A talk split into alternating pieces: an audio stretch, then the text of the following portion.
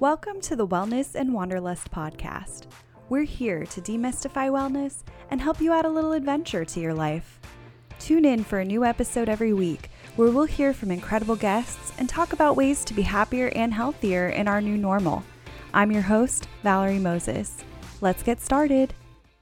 Hey, hey, Wellness and Wanderlust listeners. Thank you so much for joining me for another fabulous week on the podcast. It's officially September, my birthday month, and we are in the thick of Virgo season. So, special shout out to all of my Virgos there, sending you lots of love. And before we dive in, I would like to share a little bit about today's partner, Rent the Runway. As many of you know by now, I am a huge Rent the Runway fan and actually started my membership shortly before the pandemic. I have been able to rent everything from designer cocktail dresses for the days I do feel safe to go to an event, to fun office looks, to the occasional Zoom top. And friends, you know exactly what I'm talking about there. Having that fun Zoom top to go with those yoga pants to stay nice and comfortable during all of those long calls throughout the day. I love being able to rent designer pieces at a fraction of the cost and being able to try out new looks every month. So if you're interested, you can get 40% off the 8 piece and 16 piece plans with my code, which I've included in the show notes. It's a little bit of a mouthful, so I have written it down right in there. You can copy and paste it, and that will be the easiest way to access. I highly recommend checking out Rent the Runway. And if you do, let me know what you end up renting. I would love some wardrobe inspiration. I am so excited to introduce you to this week's guest on the show. We are chatting with Devin Loftus, the founder of Moon Cycle Bakery, and Jenna Radomski, holistic nutritionist and founder of Jenna B Basics.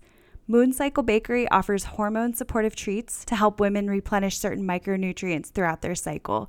And trust me, if you haven't ordered from them yet, you are truly missing out. I just had the chance to try a few of their treats. I love the chocolate pretzel cups. So, so good. And whether you have a cycle or not, you will absolutely love what they have to offer, so definitely check them out. Devin and Jenna have teamed up to create the Moon Cycle Cookbook, which empowers women to nourish themselves with recipes and rituals organized around each of the four phases of the menstrual cycle. And we're going to talk about what each of those four phases are. In this episode, we discuss what our bodies need most at different times of the month and how we can destigmatize those conversations. Devin and Jenna share easy to implement self care rituals, the importance of celebrating our bodies, what to do about period cravings, and why it's okay sometimes to have a good cry. This was such a fun conversation. I truly felt that I was among friends, and I cannot wait to dive in. So that's enough for me. Without further ado, let's hear from Devin and Jenna. Hi, thank you so much for joining us at Wellness and Wanderlust today. Hi, Valerie. We're so excited to be here. Hi, Valerie. So, so excited. Well, it is so great to have you both on the show. Now, why don't you tell our listeners a little bit about each of you and your wellness journeys? Sure. So, my name is Devin Loftus. I'm the founder of Mooncycle Bakery and the co author of the Mooncycle Cookbook. And the way that, gosh, I feel like with every journey, it's just kind of very nonlinear. But my wellness journey started after I had ruptured ovarian cysts and a kidney stone, and I realized that my body just wasn't happy. There were imbalances, there were things I really needed to pay attention to. And from there, I started working with a holistic nutritionist and toxicologist, and she really opened my eyes to holistic health and really this way of living that reminded me that I am in tune with my body. I can I can work with it. It wants to work with me, and I, I was empowered by the choices that I could make for myself. I love that. And I am Jenna Radomski. I am a holistic nutritionist, recipe creator, and also the co author of the Moon Cycle Cookbook. And my wellness journey, like Devin, started with something unfortunate for me. Um, I started my period when I was nine years old, which came with a whole host of emotional and mental stresses as well as physical. I had really severe cramps that would keep me home from school. I had acne, and that's really when my anxiety began. And this led me on a long you know decade search for answers where i would see various doctors with different approaches and ultimately they put me on hormonal birth control for about 5 years and it wasn't until I was in grad school for nutrition where I began to find relief. And this was through learning about intuitive eating, holistic self care practices, as well as fertility awareness method, which allowed me to get off of the birth control and resume my natural cycle, which was amazing. And years later, you know, after implementing those things, my periods are rather pain free and I am able to embrace my body and I've worked through the shame and the stigma around my period. And all of this really inspired me to help others on their journey of embracing their bodies, learning about their cycle, and living in tune with it. I think both of your stories are so incredible. And I think so often it is true that we kind of pursue wellness when we are going through something that's difficult. I went through puberty at, at, a young age as well. And I remember the struggles that go with that. And I'd love to know for both of you, you mentioned Moon Cycle Bakery. Tell me a little bit about what that is and the inspiration behind that. Sure. So, Moon Cycle Bakery, we are a hormone supportive baked goods service, is where we started. But now we have uh, actually have a savory item and our cookbook. But we look at the menstrual cycle, and throughout the phases, we look at different micronutrients that deplete. Using clinical research and studies, we work with whole ingredients. So, things like cacao, sweet potatoes, really things that you are used to eating or most times have in your home and we look at how these certain foods help to replenish those micronutrients. We also have a big emphasis on not only celebrating your body, but really working towards accepting it, embracing it, and again, the empowerment that comes from learning about your body and your individualized choices. It was inspired actually by a, a, a bachelorette party that I had on the West Coast when I lived in California and a friend of mine, my husband met us at, at, the bar, and he brought with him this really delicious cake. And a friend of mine told us at the end of the night that it was the best thing she had ever eaten, and she uh, almost cried. It was so good. And she said, I, I don't know if it's because I'm getting my period or not, but I almost cried. And I, I loved that because it felt so relatable, so real.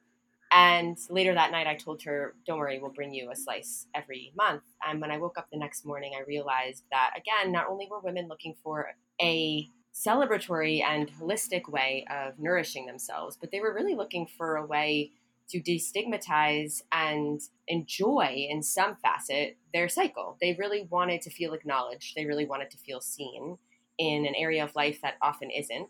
And that's how Moon Cycle Bakery began. I absolutely love that. And I think that's so important and something we don't often think about is that there's an entire week of the month pretty much that you know I, I always joke that i'm pretty much useless during that time and that's not really the mm-hmm. case but you you don't feel your best you're often lower energy maybe in some pain and i think also going through that puberty at a young age you really experience that stigma from people that just don't understand what it is and then growing up with that. I'd love to know a little bit more about that empowerment and how we can embrace that during a time that i think so many of us have a lot of shame. So i see empowerment stemming from acceptance. I think that really feeling in our sovereignty you know like like we can we have the power to self-govern. We are connected with what our wants and needs are our intuition feeling strong in what works best for us which oftentimes includes quieting noise around us having the resources or the accessibility to the education. I really think it's this needing this solid foundation that leads to acceptance and then that leads to choices again being having the education having the support to make choices that are best for us which then leads us to feeling empowered because we we realize that we can trust ourselves we again we can work with ourselves and our body that's really what it wants I 100% agree. And for me, the education is such a huge piece. And one reason why I love Moon Cycle Bakery so much and I was so drawn to it because growing up in school, when I was in sex ed and as many others, like we breezed over the menstrual cycle. We did not mm-hmm. go in depth about it. And so it was even then when it was a room full of girls, it it felt shameful and it felt like this thing we weren't supposed to talk about. And once I realized once I learned the in depth about it in school and then started to talk about it with my friends, I was able to shake that and say, oh, this is actually an amazing part of me that I can harness and use to work towards my advantage rather than seeing it as a burden, which you know, it can be at times. I don't want to paint it in that like romanticized light because there are some uncomfortable things associated with it, but it can be both and at the same time. I love that too. And I think, Jenna, to your point of it, the duality of it, like Uh, I just read somewhere recently that uh, it was a quote having a good relationship with your period is a form of resistance. And I really find that to be incredibly empowering because basically what it says to me is again, a relationship is never all good or bad, right? Every relationship we have, mm-hmm. whether it's with ourselves, parts of ourselves, or other people, there are easy parts, there are hard parts, and there's everything in between but in this in having a good relationship with your period being a form of resistance it's resisting the societal standard that's basically put on us everywhere from what you just said from sitting in a classroom in sex ed all the way to you know scented tampons there's this whole industry that says that having a period is uh, like you said shameful or it just gets put in a box so i love that quote of having a good relationship with your period as a form of resistance because you're right it's not painting it in this romantic easy thing. It's just saying learning to work with yourself and and accept and embrace whatever that looks like is a way of basically sticking it to the man. Agreed.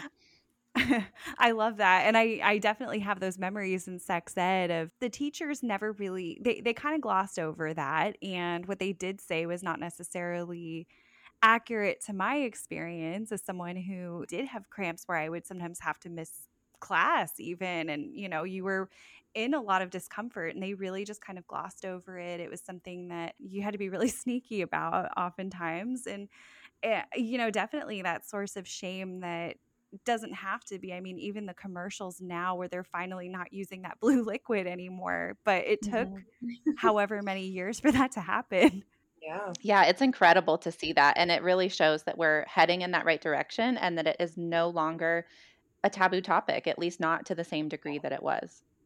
Absolutely. And it allows us to carry life and to do, you know, we can do so yeah. many amazing things as women, and we do carry a lot of shame with us. Mm-hmm. So I'd love to know a little bit more about how the two of you teamed up toward this common mission and, and what all you do together. Yeah, so it all started with an internship actually. When I was in grad school, I had a required internship for a semester and I really realized my passion for women's health while I was in school. And so, as I was searching for different companies to intern with, I stumbled upon Mooncycle on Instagram and immediately fell in love with the mission, with the branding, with just the overall vibe. And I felt already reading the bio that I was Devin's friend. And so mm-hmm. I reached out to her and said, Hey, you know, I'm really interested in working with you. Do you need an intern? And I am so grateful that she was looking, or, you know, she was open to having one. And we started right away. And I really, at that time, did a wide variety of things from nutrition research to blog posts to customer service and recipe creation. And it was really great for me to kind of dip my toe in all of these areas of entrepreneurship as we built our personal and professional relationship. And since then, it has just continued to blossom. Yes. I, I mean, now Jenna's one of my closest friends. That's so nice. I didn't know that the bio made you feel like you were already friends. That makes me so happy. oh, yeah. You're so great at just showing up fully online. And, you know, I think a lot of people could relate to that. They feel like they're your friend, even though they've never met you. Thank you. I love you. I love you too. Yeah. And so now we do, I am the in-house nutritionist for Mooncycle Bakery. So I will help answer questions that come in through customers related to our treats and nutrition. And then I develop the recipes for the cookbook and we do some content creation together. So yeah, we're kind of just like ebbing and flowing and creating together. And we also created a course that is launching at the end of August, um, which was so fun. Uh, first for me to work on a course. So I just love, you know, being able to experiment in all these different facets with Moon Cycle. Yeah, honestly, Moon Cycle would not exist without Jenna. I when I first started Moon Cycle, I knew that because I don't have a nutritional background, and I wanted to do it with the most utmost of integrity that I needed someone with nutritional background, and she's amazing. I really, she's not only created recipes for the cookbook, but she's created recipes for our treats. It's just been such a wonder to, to work with her, and I'm so grateful because it does feel like it happened with such ease. Like I really don't feel like I can even remember what it was like before having her. Mm. Oh, that's so sweet. Thank you.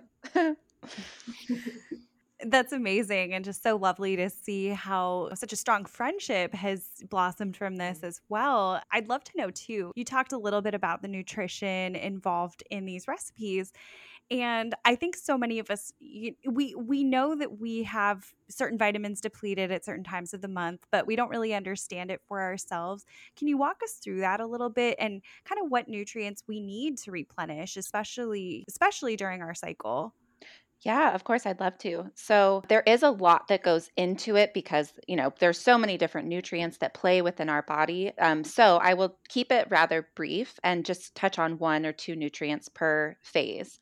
So, in the menstrual cycle, we have four phases. We have the menstrual, follicular, ovulation, and luteal. And our menstrual phase is day one of our period. That's when we begin to bleed. And during this phase, I emphasize including iron rich foods into our diets. And this is because we lose iron during our period, and this can result in many symptoms, including fatigue. So, a few iron rich foods that are my go tos are grass fed beef, lentils, pumpkin seeds, quinoa, and tofu. And I also recommend that people cook in cast iron skillets if they are if they have access to one because they are made of iron and there actually is some transfer of that iron when you cook in them. So that's an easy way to just get a little boost. Next, we move into the follicular phase, which is after we're done bleeding, and this is when the egg begins to develop. And I like to focus on incorporating fermented foods to help our body detox our excess estrogen that is building up. And support the gut. So, a few fermented foods that I often keep on hand are kimchi, yogurt, miso, and kombucha. And then we move into ovulation. And this is um, known as our fertile window. This is when our energy is at its highest. This is when we feel our sexiest, and our egg is actually released.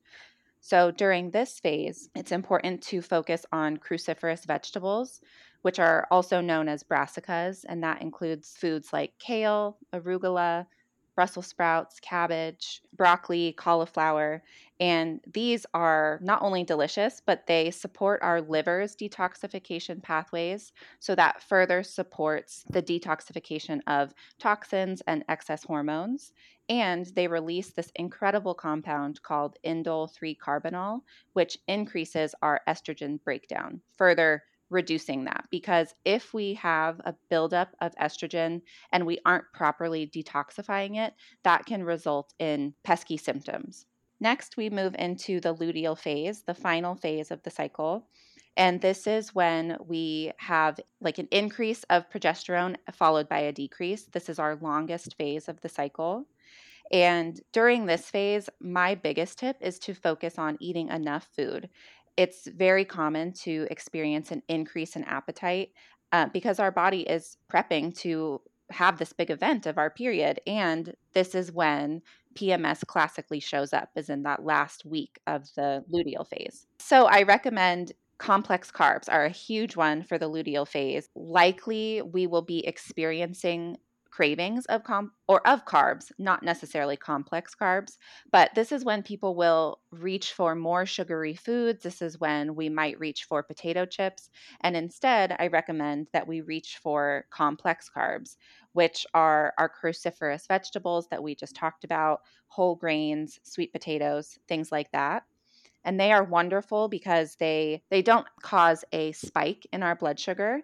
Instead they are more slowly absorbed and they contain b vitamins which we need for this phase because b vitamins are used in the production of progesterone. And i would say my number one tip is if you are a chocolate lover especially around your period i say go for it. I personally have a huge sweet tooth and as I'm getting closer to my period, I really crave that chocolate. And I am a huge believer in intuitive eating. And so I'm not going to deprive myself from that. Instead, I reach for dark chocolate. I like to go for at least 70% cacao.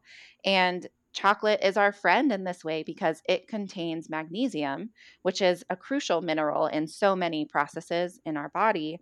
And we lose it during our period, and it can help reduce bloating, cramping, and fluid retention. So that's kind of a brief overview of the cycle as a whole and what nutrients we can eat to support our cycle.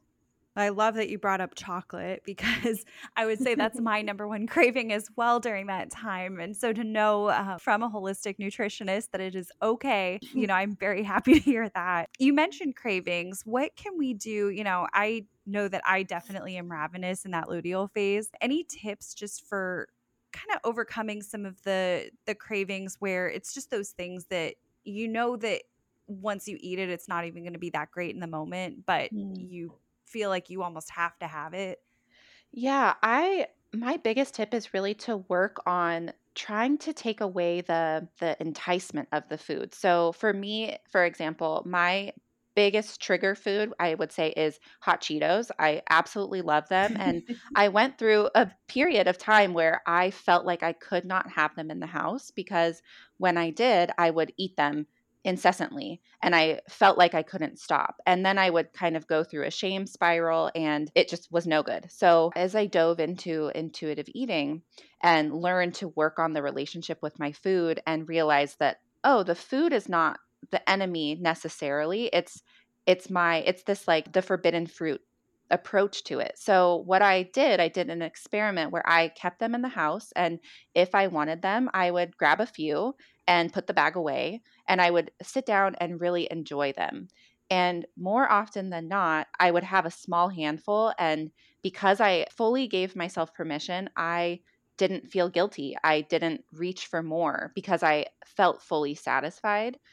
And I think one common approach that people take is let's say they love potato chips, they will get the low fat version or the low sodium version, which they don't taste as good. Let's just be honest. And so then your body is wanting more and more to satisfy that craving than if you just had the small amount to begin with. So it's not a quick fix, but that's my biggest tip is to really try to take away that like cat and mouse game with the foods that you find yourself craving.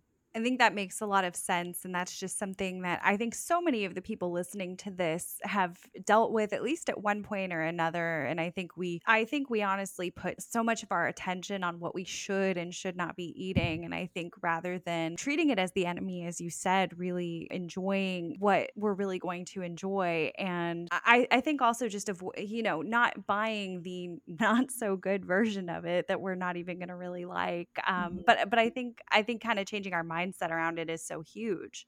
Definitely. And to also answer your question, like if you fill up your day with really nourishing foods that you know they they don't leave you feeling hungry and you enjoy them, then those cravings will become less frequent because your body is nourished. So for me it's about changing the relationship with food and also kind of crowding out the quote unquote bad stuff because if you're eating a whole lot of whole unprocessed foods then your body is going to feel nourished. You're going to hit the nutrients that you need and you're going to feel satisfied and the cravings will diminish that makes a lot of sense. And I, I know for me, I, I think my cravings are the worst on those days at work when you kind of grabbed a quick lunch and ate it at your desk and it was something, you know, maybe not fast food, but not maybe the most nutritious. Or or when I've, you know, had to skip a meal in between things and not really actually eating foods that really nourish me. And so I, I think that is such a good point and something we don't think about quite enough. And now you talked about the different phases throughout our month. Anything that we need to be focusing on? You know, we have a lot of women who are maybe pregnant or would like to be pregnant or maybe have recently had children any nutrition advice for them for anything that they might have depleted or or need in their own diet Mm, for someone who is trying to get pregnant, uh, B vitamins, especially folate, is a huge one. And often that's when doctors will recommend a prenatal vitamin because they contain sufficient amounts of folate and that will help developing fetus grow properly and it prevents neural tube defects. So that's huge for people trying to get pregnant. Someone who is pregnant, I recommend that they really focus on again eating enough. I think I have I don't have children myself, but I from what I know from friends and what I can imagine is that it's a huge change to go from eating your normal amount to then carrying a child and having increased appetite. And if you are someone who is struggling with going from fad diet to fad diet or counting calories or maybe some disordered eating, then that could be very triggering to have to eat more to sustain yourself. So, that is my biggest tip for people who are currently pregnant. And for postpartum, definitely working on replenishing iron. So, those same iron rich foods that I mentioned before will be huge because there is a ton of iron loss that happens during birth and labor. And that will help bring back energy levels and will help with breastfeeding. That's that's great to know. I think we have so many, you know, the majority of our listeners are between their 20s and 40s um, female.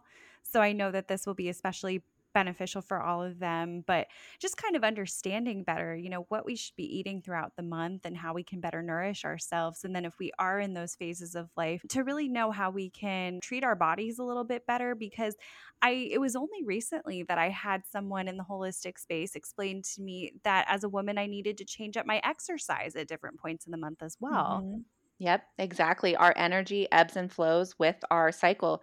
At the beginning of the interview you said that you you know kind of feel useless during your period that your energy levels really dip and our society doesn't welcome that in the workplace you know we are our society is built around the 24 hour male hormone cycle where it's mm-hmm. you know we are expected to wake up and be just as energized as we were the day before but for women it doesn't work that way we have these ebbs and flows and it's okay to skip workouts during your period and then to really ramp them up during ovulation when your energy is at its highest. So I love that you bring that up because yeah, it our menstrual cycle affects all aspects of our life. I mean, it's so true. And when I realized that I didn't necessarily have to feel bad about skipping a workout, but instead I could either go for maybe a walk and maybe do some gentle yoga or something like that, rather than doing something so high intensity where I was going to be completely passed out by the end of it, completely miserable throughout the whole thing because my body wasn't really meant to be doing it right then. Exactly. Yep, it's all about embracing it and and learning how to work with it. And I think it can be fun to after you collect that data of how do I feel during this time of the month and and what exercises feel good, then you can plan them out around it and it can be this fun ever-changing thing so you don't get stuck in a rut because your cycle sort of forces you to change it up every week. Absolutely.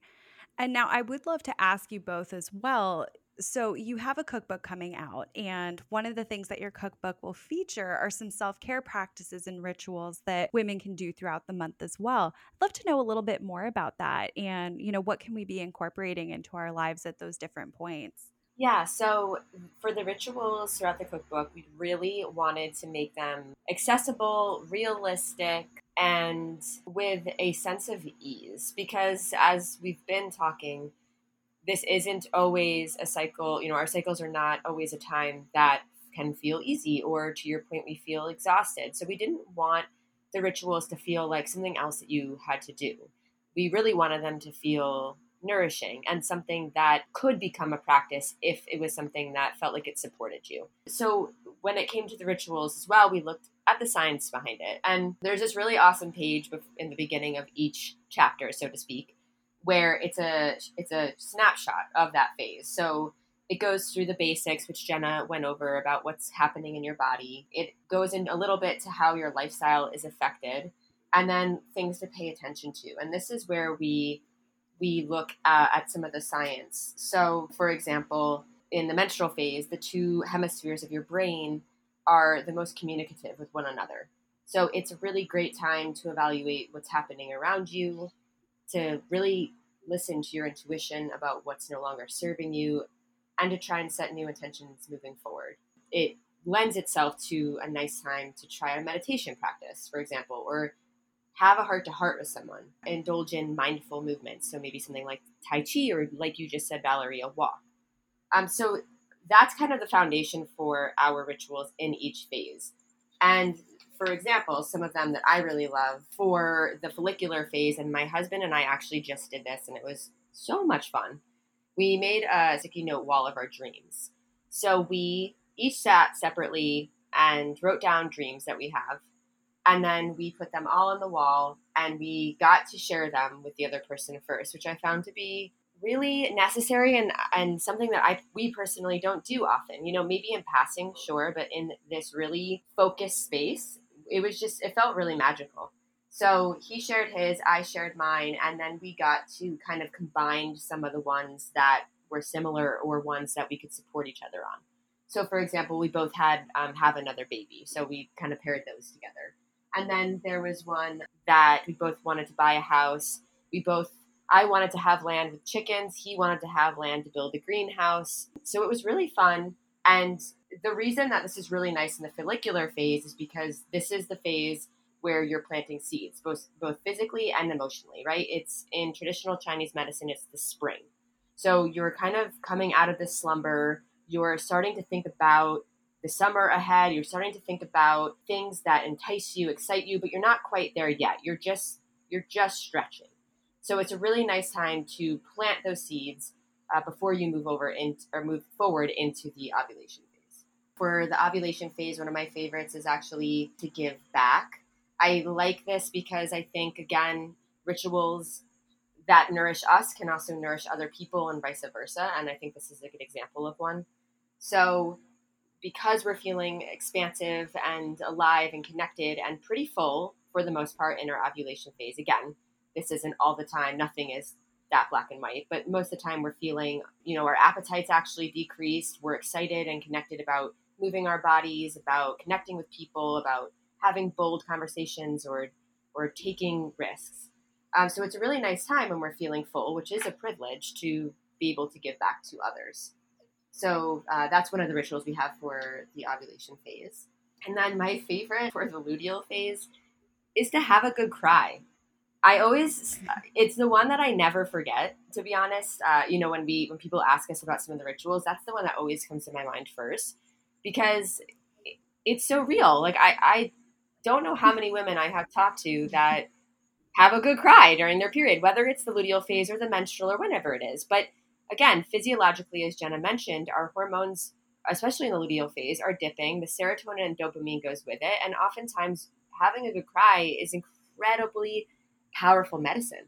So, yeah, our rituals kind of, you know, that's how they work. We really wanted to stress the fact that no, none of this is prescription based. Everything is meant to be an inspiration, but these rituals are going to come in and through you differently than they will everyone else. And that's really the beauty of it. I love that you mentioned Have a Good Cry, Dev, because that is my favorite one also from the luteal phase. I think the entire book, because I'm a huge crier, I'm a big feeler, and I've had people in my life who discouraged crying and discouraged mm-hmm. feeling those emotions and expressing them. And in my luteal phase, every every month I always like just get really pent up with emotions and I kind of forget like why am I feeling so intensely mm-hmm. and then I remember oh this is where I'm at in my cycle and then I just let myself let it all out sometimes it's really short sometimes it's really long and it's so cathartic and like you said it's it's medicine and I want more people especially males to uh, embrace those emotions and mm-hmm. know that it's okay to cry and Jenna you're giving people permission. Like I think that's the most powerful thing too, is to your point of when we can normalize expressing emotion in whichever way that is. It's the beginning of normalizing it. And so that's beautiful. I love that. And I didn't know that was mm-hmm. your favorite, but yeah, I love that one as well. Mm-hmm. yeah, that really is beautiful. That's something, you know, it's something that I particularly struggle with. And I was always someone who, you know, if I felt an emotion, I wanted to mask it with food or with you know making myself really busy i think is my number one numbing technique and i think during the pandemic that really forced me to slow down and sit with my emotions and I unfortunately, because of being at home all the time, but learned how therapeutic it was to sometimes, you know, you're feeling something and to just feel it and cry and get it out. And a lot of times the feeling passed after even five minutes if I just let myself feel it. I think during my luteal phase not not too long ago, unfortunately I didn't let myself feel it and I ended up saying some not nice things to someone that I had to mm-hmm. apologize for later mm-hmm. and I think if we just let ourselves be you know, alone with our emotions. That's something that so many of us need permission for, myself included. And it's something that I'm constantly reminding myself, but I think so many people listening must struggle with because I think that's something, especially the men in our lives, you know, why do you need to sit with these emotions, just go through it and move on? But that's not the case. Mm-hmm. Mm-hmm. Yeah, I'm very much here right now. This is a lot of the research and and the foundation for the my second book that I'm writing that's due out next year. But it is it is so needed. God, it is so needed. Uh, the permission to be human is needed more than ever, I think.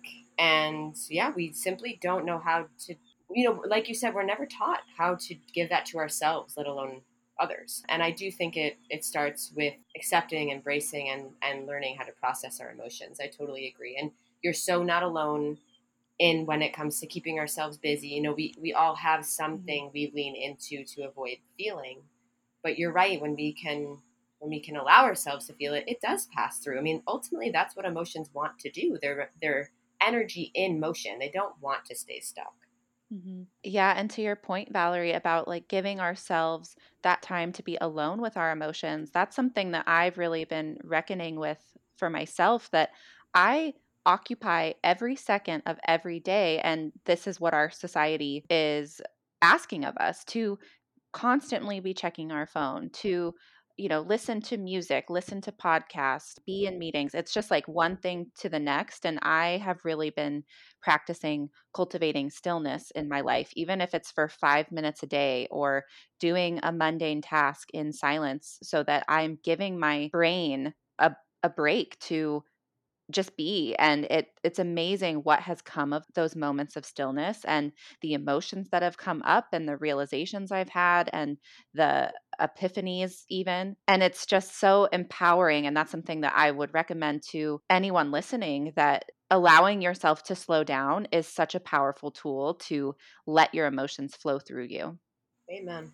Amen. I think that's incredible. That's something I'm constantly working on, but having that actual stillness, I feel like most of the time and i think for so many of us we're we're glued to our phones or mm-hmm. laptops or whatever we have and mm-hmm.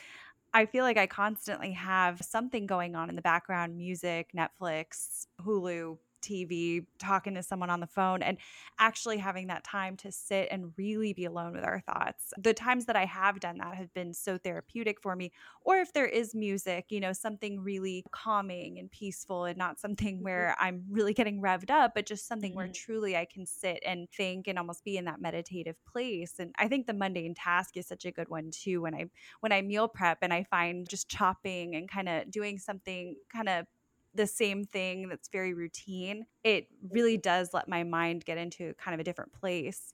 Mm-hmm. Yeah, we can yeah. find ways to incorporate it into our busy lives. And that's what I've realized because I've in the past tried to implement meditation practices and it's really challenging for me as it is for many people. And so instead of fighting that, I just started with okay, while I'm driving to work, I'm going to sit in silence, which sometimes is so uncomfortable. and I I love listening to podcasts, so I feel like, oh, I could be listening to my favorite podcast, but I need to give myself that silence. So I think sometimes it can feel really overwhelming to people of how do I fit this in on top of everything else. But it is just about carving out those moments while chopping vegetables, while feeding your baby. You know, there's so many little things that we do that can be quiet and peaceful. Yeah, I agree. And to that point, Jenna, like, I love what you said about integrating it and this idea of meeting yourself where you're at. So even in there's a ritual in the book for a candlelight meditation. And the reason I found myself really liking that was because it's so hard to go from a busy mind busy day, busy life to sitting in silence with your eyes closed, like you just said. It mm-hmm. that's it is really uncomfortable and it is really jarring. And then we feel, you know, it makes it harder to implement and we kind of feel like we're setting ourselves up for failure. So instead of forcing this mold on ourselves that we need to do it this way, what's just one step we could do that's a little easier? So like in this case, I I'll just watch a candle. Like my eyes are still open, my mind's still a little busier, right? Because I'm not, my eyes aren't closed. I can see something in front of me, but it's still giving me the space and the time to slowly open myself up to a new practice that will continue to implement stillness. So, yeah, you're right. Like, how do we how do we meet ourselves and allow whatever it is that's going to help us, even in that moment, be enough? Mm-hmm. I love that. Yeah, I, I think that candle it's just such a great way to kind of anchor yourself because I do think to your point too that it can be kind of intimidating to say, well, I'm going to sit alone in in silence and we don't really know what to do with ourselves. But if you do have something to focus on, I'll never forget when I was really little and my dad talked to us about meditation, and I tried to sit and focus on my breath with nothing going on. That was in you know my eyes closed that was very difficult that did not last me very mm-hmm. long and to this day when i do meditate that is not how i meditate right yeah it's not the only way and i think that is right. so empowering to know that you can make it your own absolutely mm-hmm. I love these practices. I'm so excited to get my copy of the book and to try out some of these. And I'd love to know a little bit more. So I, I know through through Moon Cycle you have a lot of bakery products which I'm very excited to try. Um, you also mentioned savory. I'd love to know a little bit more about what's in the cookbook and what readers can expect to find. The Moon Cycle Cookbook is a holistic nutrition guide for our cycle, and it is broken down into the four phases that we've talked about in this podcast. And we, as Devin mentioned, we start with a breakdown of what's happening physiologically and then how that impacts our overall life, our mood, our energy, our desires, you know, the way that we communicate. And then we talk about foods that can help nourish us in those phases.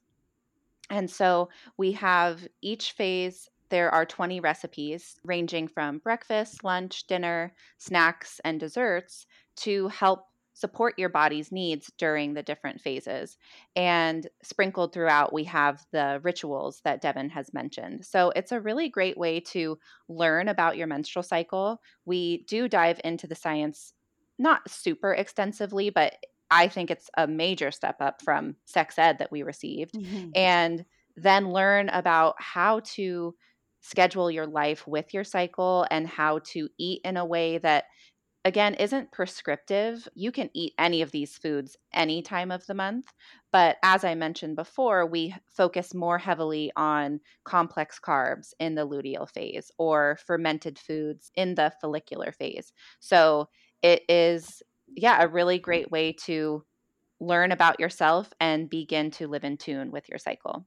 I love that. I think that this book is just what so many of us needed. I never learned about the four phases when I was in school. You know, we talk about your period and we talk about ovulation, maybe, but you don't really get into all of that. I think knowing what's going on with your body is a huge part of empowering yourself and feeling better during those different times. And I think understanding how you can schedule your life throughout your cycle is so important. You know, as we talked about with the food and with the exercise as well, and that just those different ritual types. So I think that is so cool. I'm so excited to check out your book. And remind me, when does the book come out? Right now, it's due out October 12th with COVID, there's there's been across the publishing world some shipping delays. So mm-hmm. we're we're hoping it, it stays uh, at that date. But yeah, it'll be out in the fall. Wonderful. And for listeners tuning in, and if you're interested in this book, I know that pre ordering makes such a difference for authors out there and for the publishing companies as well to see the demand for the books. So I'd love to know where can listeners order your book or pre order your book at this point? Thank you so much for saying that because it's so true. I mean, you you've heard, you hear it, but you never realize it till you're in it what a difference it makes. So thank you so much for mm-hmm yeah, that transparency that pre-orders are so important to authors. You can find the book in a lot of different ways. The easiest way would be to go to our website, uh, mooncyclebakery.com, and there is under shop, if you go to scroll all the way to the right, it, there's a little about section and it says the Moon Cycle Cookbook. You can click that link, and that takes you to actually everything we've talked about here today, everything Jenna just explained about what the book is and what it includes it has endorsements from really amazing people, all the way from Alisa Vitti to Dr. Jolene Brighten to Jessica Renan, Nicole Jardim, just really amazing, incredible, empowering women in this space as well. There is a, a sample recipe of sausage with apples and bok choy, which is one of my favorites. When we did the photo shoot for this book, we got to test all of these, and it was the best week of my life. Um, and then you can pre order there. So there's a whole list of places you can order from with options in the US, the UK, and Australia. You can order from independent bookstores, which we personally really love to support. You can order from Amazon, Barnes and Noble, a load of different places. And then if you're interested, you can also order from us through our store for a signed copy. So there's a link for that on this same page as well. And lastly, what you get when you pre order is uh, some bonuses. So that's really exciting. We are offering a 25% off code for our new course that Jenna mentioned in the beginning called um, Reconnecting to Rhythms. It's a supplemental course to the cookbook. So, on top of learning about your cycle and how to support yourself physically, this really dives in to the science behind how nourishing ourselves emotionally and spiritually also supports the body. So you get 25% off that course, which is our first, first course, and we're so excited about that. And you also get a bonus PDF with four extra recipes, one for each phase, and four journal prompts for four rituals in the book. So basically, you look at four rituals, again, one from each phase, and you have some journal prompts and ways to go deeper into them. So if you do pre order, make sure to hold on to your order number wherever you order from and you can claim your bonuses to this page on the website as well. That's amazing. I I absolutely love those bonus items too. I think listeners will really enjoy the book. I am so excited to try out some of the recipes and get to try out those rituals too because I think that that's something that so many of us need to just be incorporating a little bit more ritual in general into our lives. So mm. I will definitely link all of that in the show notes so that listeners can find the book and place their pre orders. Before I let you both go, I would love to dive into our rapid fire questions so the listeners can get to know the two of you a little bit better. Yeah. Yeah. Awesome. What is your top wellness tip? Mine is sleep and laughter. Oh, I love that. Mine is also quality sleep. That is a game changer. totally. that is the one I'm struggling with, but working on hmm. probably the most right now. Good for you. It's that. a hard one.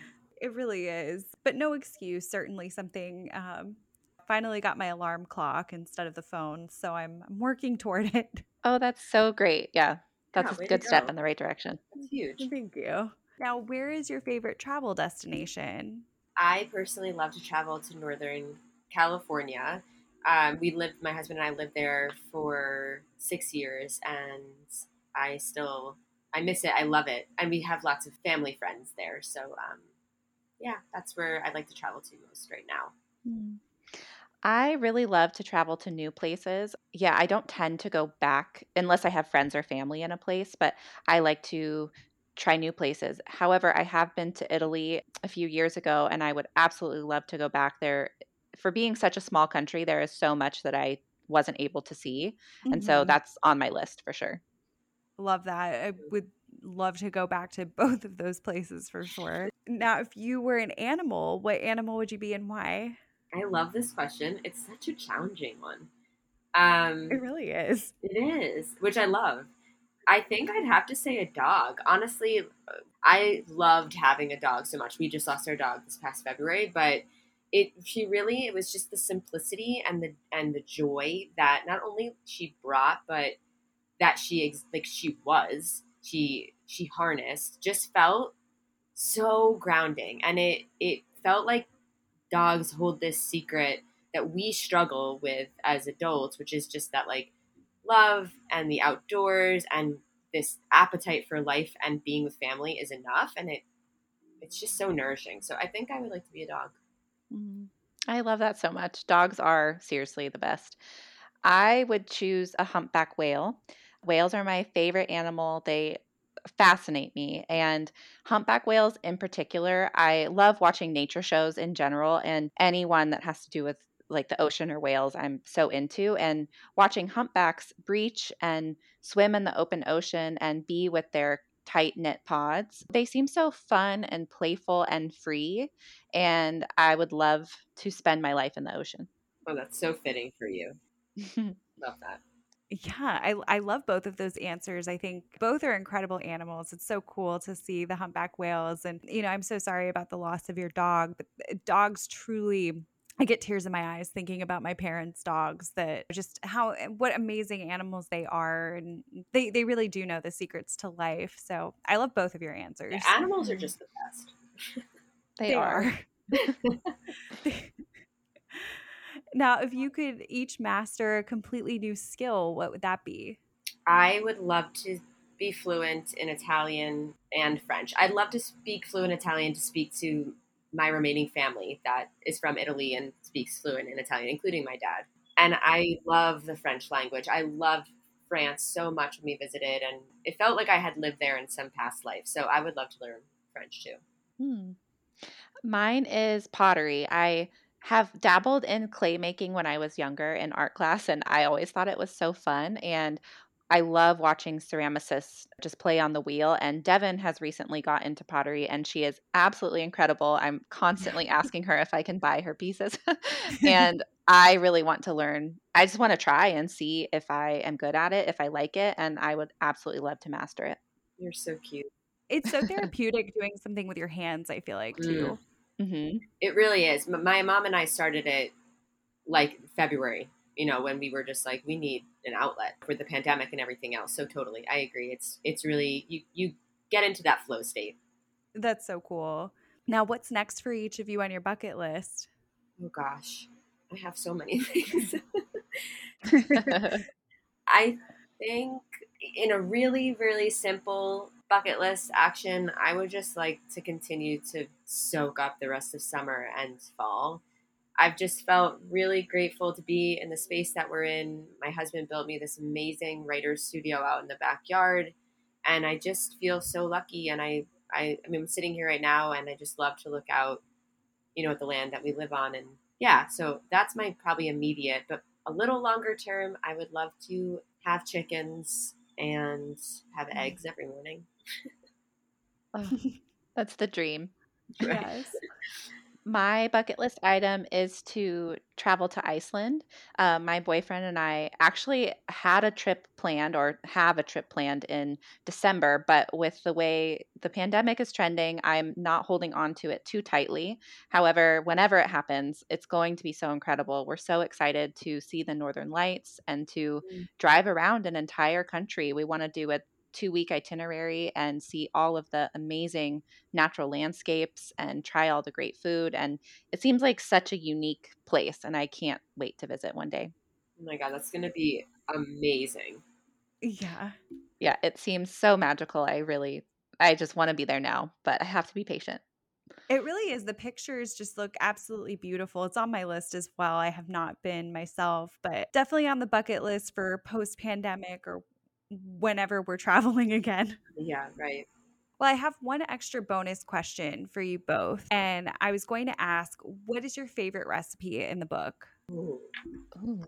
So, my favorite is the red wine braised beef short ribs with lentils. And it's, I mean, I love it for so many reasons. A, it's so decadent and savory, and it just feels very nourishing. It's that kind of stick to your ribs type of meal. It's in the menstrual phase. And I love that type of food. I love comfort food. And I personally have struggled with iron deficiency over the years. And that meal is very rich in iron due to the beef and the lentils. And so I know that I am doing my body a favor by eating that. And it just is so soul nourishing. So that one is my favorite but it is hard to choose because there are so many good ones. Yeah. Yeah, that sounds delicious. Shoot. okay. I would say I have two. Sorry, I have to. I really, this is hard. One of my favorites is the sweet potato, kale, and beet lentil hash. I love hash for the same reason you were talking about, you know, like your love for comfort food, Jenna. Yeah, I just really love, especially breakfast. I feel like when I have a comforting, grounding breakfast like that, it sets me up for the entire day. And I can feel my hormones are very happy with a filling breakfast. So, and I, yeah, I love sweet potatoes. I love beets, all of that. I just, that's one of my favorites. But I also really love the rosemary sausage quiche with apple crust because it's apple crust. Mm. Like I remember when you when you first told me about this, and then when we when you made it at the at our photo shoot, and it was so cool to see these pieces of apple become a crust for quiche. Like I'd never heard of it before. I'd never thought of it. It turned out amazing and it tastes delicious and it's added nutrients. You know, I'm gluten free, so I so appreciate ways that I can still enjoy again really comforting grounding meals, but in a way that nourishes my body. So I really love that one. Hmm. Thanks for saying that, Dev. I love that one so much and I I think that one is one of my most creative. I was so uh, unsure if the apple crust was going to work and I was like, I'm going to go for it because those flavors sound amazing and I am so happy that it worked out and I'm so happy that you love it. Those all sound delicious. Jenna is a, these recipes are incredible. I can't wait for people to try them because she she just did such a good job. She poured every ounce of herself into these recipes and it really shows.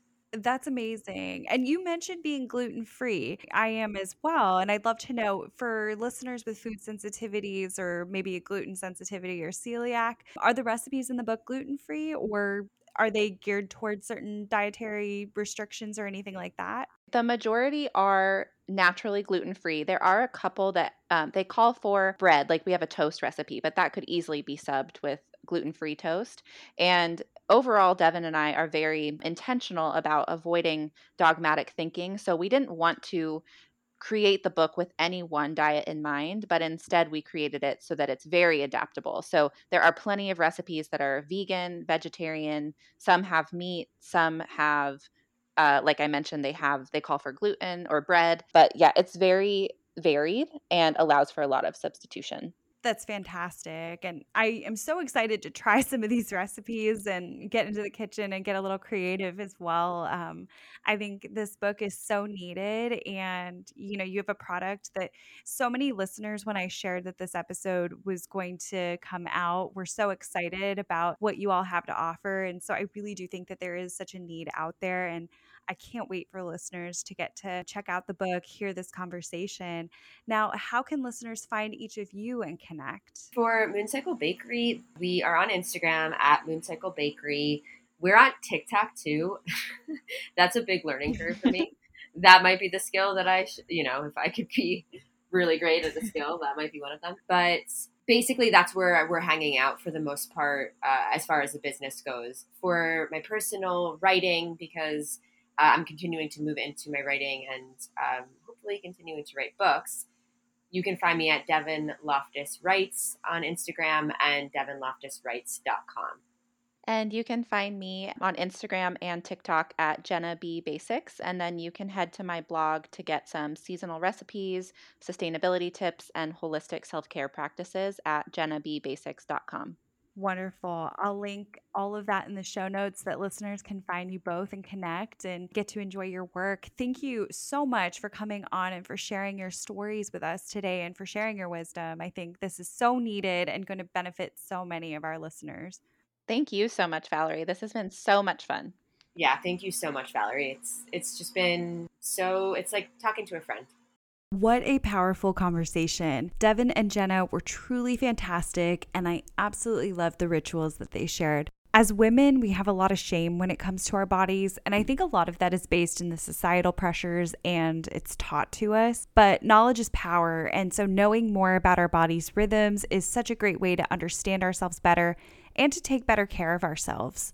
I am so excited for their cookbook to come out and have officially pre ordered my copy. The book is expected to hit shelves in October, so be sure to place your pre orders as well so that you can get some of those added goodies that Devin and Jenna shared with us today. I have linked both of their information in the show notes, along with where you can pre order the book, and I highly recommend ordering some of the sweet treats from the Moon Cycle website. If you enjoyed today's conversation, please feel free to leave a rating and review on Apple Podcasts or wherever you're tuning in from. If you have any topics or guests that you would like to see or questions you'd like me to answer on the show, feel free to email me at valerie at wellnessandwanderlust.net or shoot me a DM on Instagram at Wellness and Wanderlust blog. Hit that subscribe button to keep up with new episodes and share this episode with a friend. Have a wonderful day, and I can't wait to see you next week.